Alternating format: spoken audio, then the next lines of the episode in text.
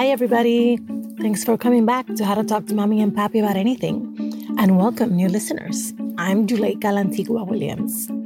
As some of you already know, I've been talking to adult children of immigrant parents and key experts about ways we can grow closer to them and better understand one another across the generational gap. In this episode, Louise shares a story that I think a lot of first gens can relate to. It's about being a translator for your parents and all the frustration, confusion, and pressure that can sometimes involve. Let's get into it. My name is Louise To. I'm from Honolulu, Hawaii. I identify as Chinese Vietnamese American, and in my family, we call our parents mom and dad. So, growing up, I, my relationship with my parents was very distant. They worked a lot. And um, I guess a lot of the things that we ended up interacting with our parents had to do with like family occasions.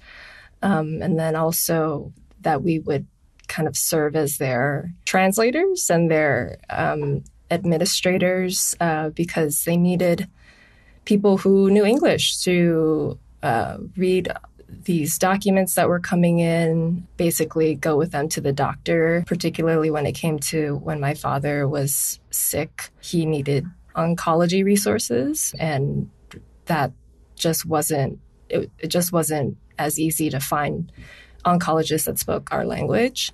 So we basically had to step up, especially my brother in this instance. My brother was telling me about that moment when he told my dad how he has cancer and he he described it as um, he told him, and then my dad just stopped, like he's he stopped reacting to the world. It's like he he froze, and then he just looked off into the distance and stopped listening altogether.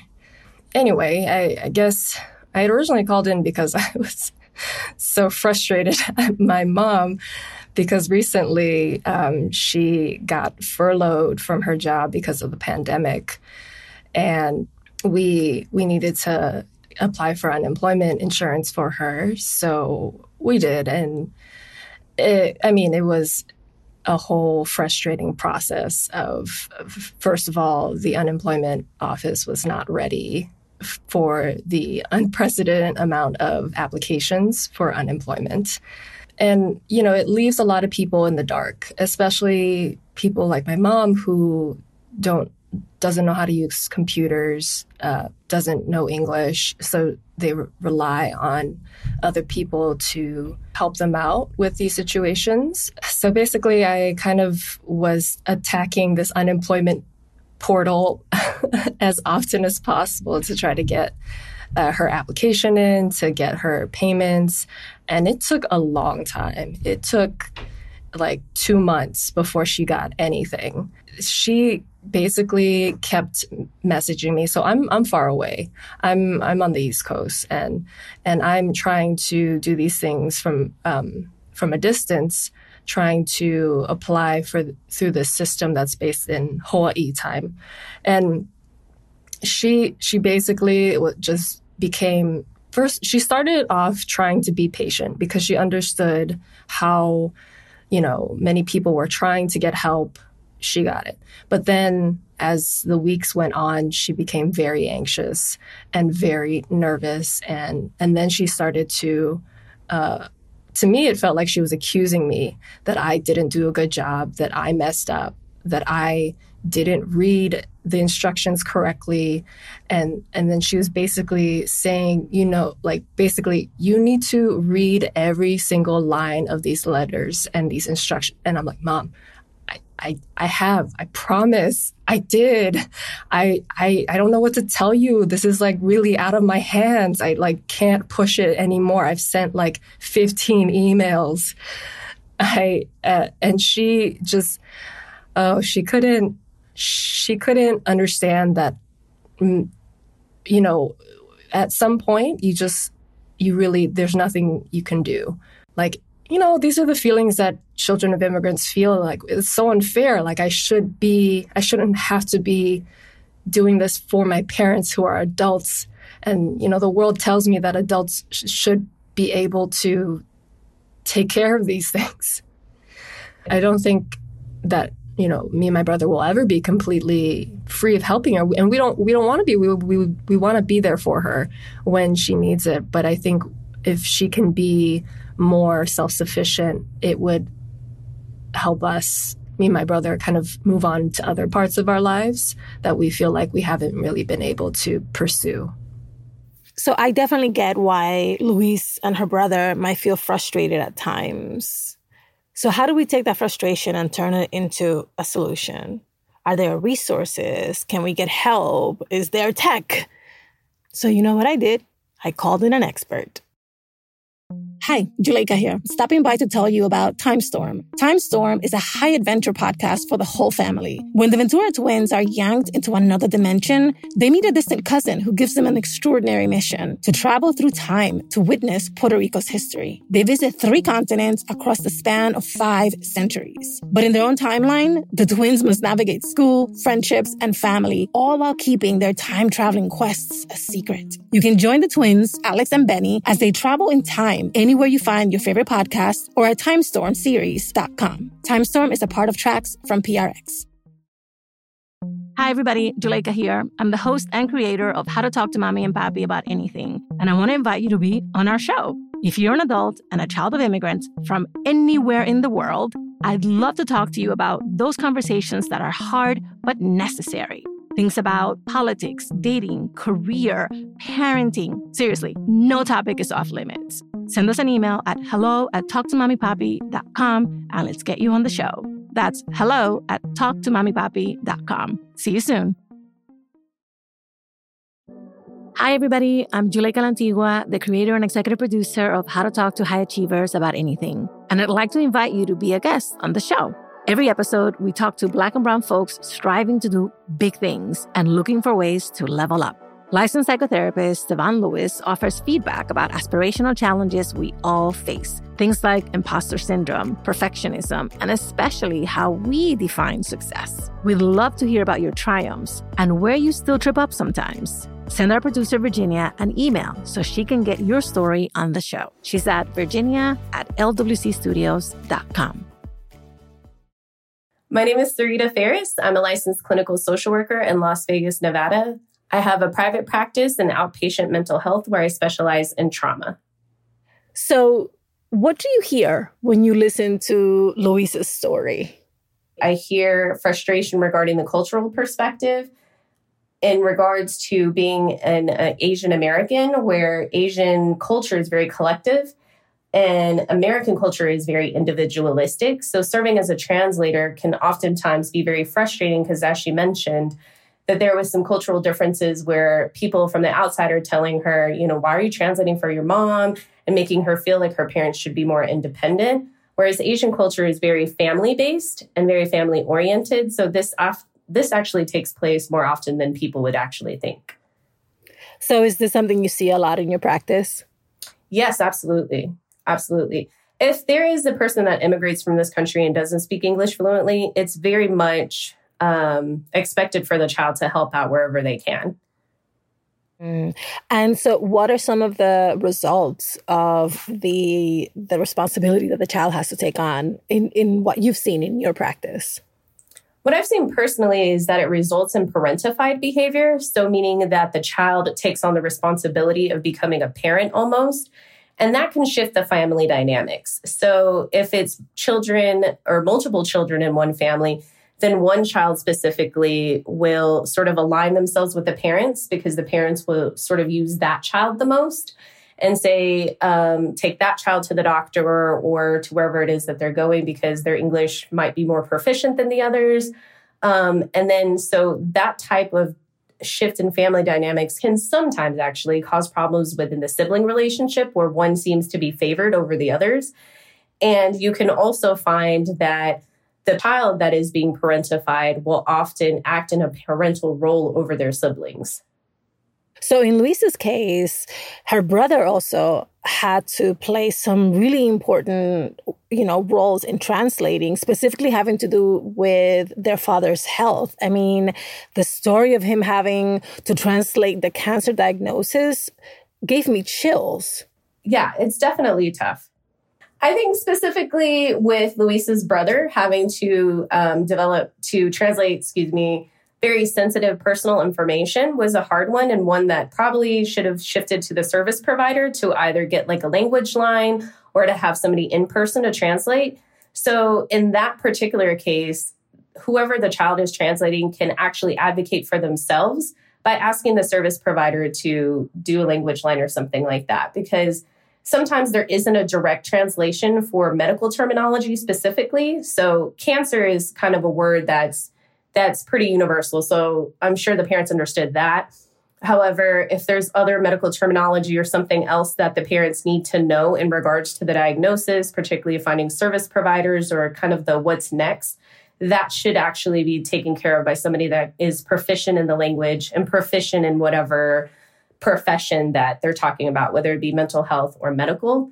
And sometimes you'll find that siblings also translate languages um, just determine on who's available. So if there's multiple children in the household, you might have child A that's very proficient and sort of the go to person. But if child A is busy for whatever reason, then they'll use whomever they have available. Mm. So this is an interesting point that you're making about the child being in a position to advocate. My mother would have seen that as absolute disrespect and an unwillingness from my end to help her. So I would have been really caught in between the need for help because maybe I didn't understand all the medical terminology, but then my mother's perception of me seeking help, meaning that I didn't want to help her. How do we navigate that? That is a tough thing to navigate. Uh, specifically in the Asian and Hispanic communities, respect is everything, specifically respect for your elders. So there is a lot of pushback from older generations of, didn't I ask you for help? So you should be more than willing to help me. And if you're not, like you said, you're seen as a very disrespectful child. I think as part of self advocacy, you have to set boundaries. And the way to set boundaries is to really just be assertive with your communication style mom i understand or mom or dad i understand that you um, were looking for me to help you with this situation. This is how i'm going to help you. And sort of phrase it to where it's more beneficial to them. I don't really want to mess this up or i don't i want you to have as much information as you can. I want you to have the best case scenario. I want you to really fully understand what the doctor is saying so I think this is the best route to go. I'll be right here with you and translating everything, you know, in a way that you understand it. If the trans, if I don't feel like the translator is doing a good job, but in terms of self advocacy, you have to stick to your boundaries and you have to be assertive when you communicate with your parents. So, uh, in that, in, so in, in the case of a of a medical situation, it would mean making those arrangements ahead of time, obviously, uh, because someone yes. would have to show up at the appointment to be that interpreter. What about in cases where there's like documentation involved and mail and forms that have to be filled out? How do you suggest that an adult, you know, first gen child navigate those waters? Um, speaking to the whoever is in the intake process, that's where it really begins. So, whatever you're doing, medical, mental health wise, basically any of the larger professions or something more significant will have an intake process. And right then and there, you need to be able to communicate that my parent speaks in this language, and any forms that mailed out, we request that it be sent in this language, as well as asking if the insurance companies employ any social workers. So that way, the person that is English speaking can maybe talk to the social worker to help identify resources in the parent's language.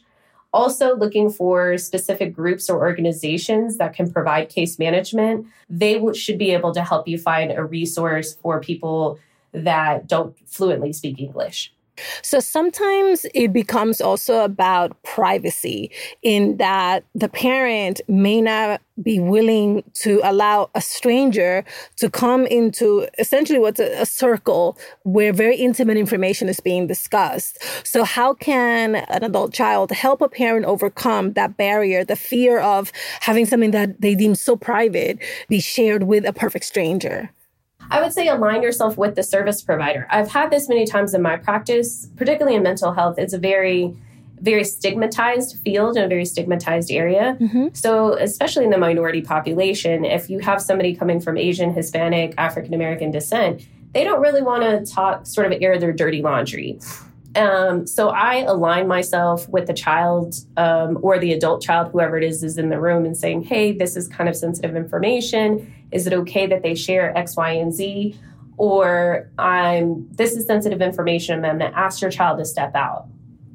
And then I'm going to use the language line and then I explain what the benefits are in terms of the benefits to treatment. So if the parent or the service provider is not really is pretty reluctant in sort of aligning themselves with the child and kind of like, hey, this is a family issue, I'm going to step out of it. The thing that Louise can do, or other child, or either children or adult children can do, is to just discuss the benefits of um, using translation services and using and saying, hey, I know this is private information, but this is what we're here for. We're here to talk to the doctor about XYZ treatment, and I really need you to get this information.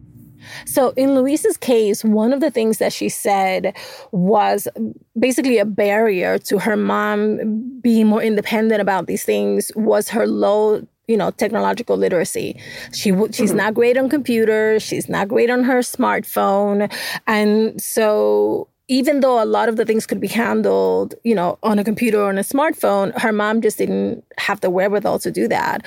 And that sounded really familiar to me. What, in, in your experience, are ways for an adult child to help parents out when the, the tech literacy might not be where it needs to be? There are family resource centers, um, and they kind of vary by community. So some can be run by nonprofit organizations, some can be government organizations.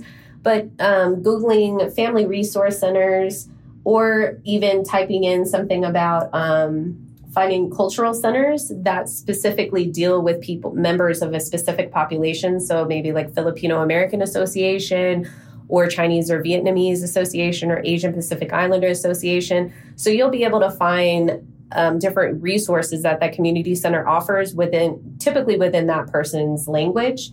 The other thing that can be looked up is vocational rehabilitation centers, mm. and they often offer computer classes, resume classes, interviewing skills, those kinds of things, anything to help them get a job or to kind of just help them become more sort of tech savvy.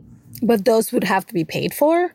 Sometimes, sometimes not. It really just depends on the organization. Typically, you'll find mostly it'll be like donation based. So, whatever the person can donate, or, and that can even include um, volunteer time since they're they've been doing this for quite a few years, Louise and her brother have come up with a system whereby because he's local, he kind of handles their mom's more immediate needs. He'll go places with her, you know, he'll do the mail translation, those kinds of things. And then Louise handles things that can be handled over computer.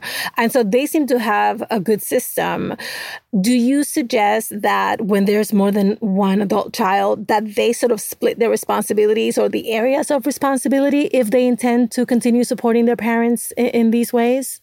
You have to develop what your level of involvement is going to be early. So, not only develop that, but determine what that's going to be and be able to communicate that. So, if you're in a sibling group, hey, this is what I'm going to do. Um, brother, you can do this. Sister, you can do this that kind of thing. So that way that there's a conversation that takes place and everybody agrees to it versus why do I always get stuck doing this because I live here? That's not fair. So if you're having a fair and open and honest communication and say, hey, would this be helpful since you live there geographically? It makes better sense if you check the mail and I handle sort of the email kind of things or calling the insurance company in terms of splitting the responsibilities, that's very helpful.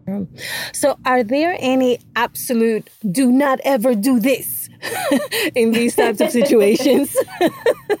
I would say absolutely do not go into the situation with your parents in terms of appointments or something and sort of surprise them with um, translation services because if the expectation is you've been doing this for your whole life, why would that change now? that would probably be very jarring to them and you're not going to get the result that you want. So these conversations need to take place preferably when everyone's calm, maybe over a good meal, and just saying, like, hey, you know, while you're eating that, just want to kind of bring something up. So, when everyone's kind of calm, cool, and collected, and maybe the siblings have talked on the side, and then they can present the information to mom and say, Mom, we'd like you to be, Mom, Dad, we want you to be more self sufficient. We think this would be very beneficial for you, that kind of thing.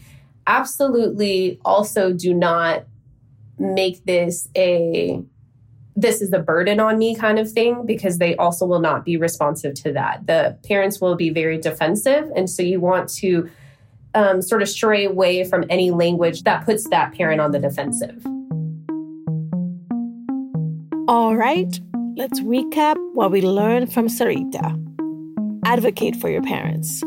Ask organizations if they can provide translation services, especially when it comes to medical or government related issues. Many offices are equipped to provide translation services for free. Plan ahead be involved from the instant a translation related issue arises and start asking for help from providers, insurance companies, and outside organizations as soon as you can. Encourage your parents to be comfortable and open minded about receiving that type of help from someone else. Be assertive in your communication set boundaries with your parents, and find ways to get them the help they need without becoming the only person taking on translation duties. Spend a little money if you can. There are online services that can translate documents professionally, and that frees you from having to do the translation and ensures that your parents will have a professional, top quality translation of their documents. Be patient. It's okay to be frustrated, but don't let it turn into anger or damage your relationship with your parents. They're probably frustrated too. And remember, share the work. If you have siblings, cousins, or other caring adults, split translation duties. Approaching the situation as a team will make it more collaborative and keep anyone from burning out.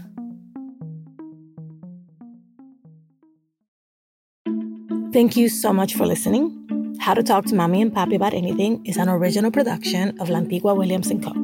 Micaela Rodriguez produced this episode. Kojin Tashiro mixed it. Cedric Wilson is our lead producer. Virginia Lora is our managing producer. We'd love to hear your stories. So email us at hello at talktomommypapi.com. Even if you don't want to be on the show, send us your story. It might inspire a different episode. You can also connect with us on Instagram and Twitter at Talk to Mommy.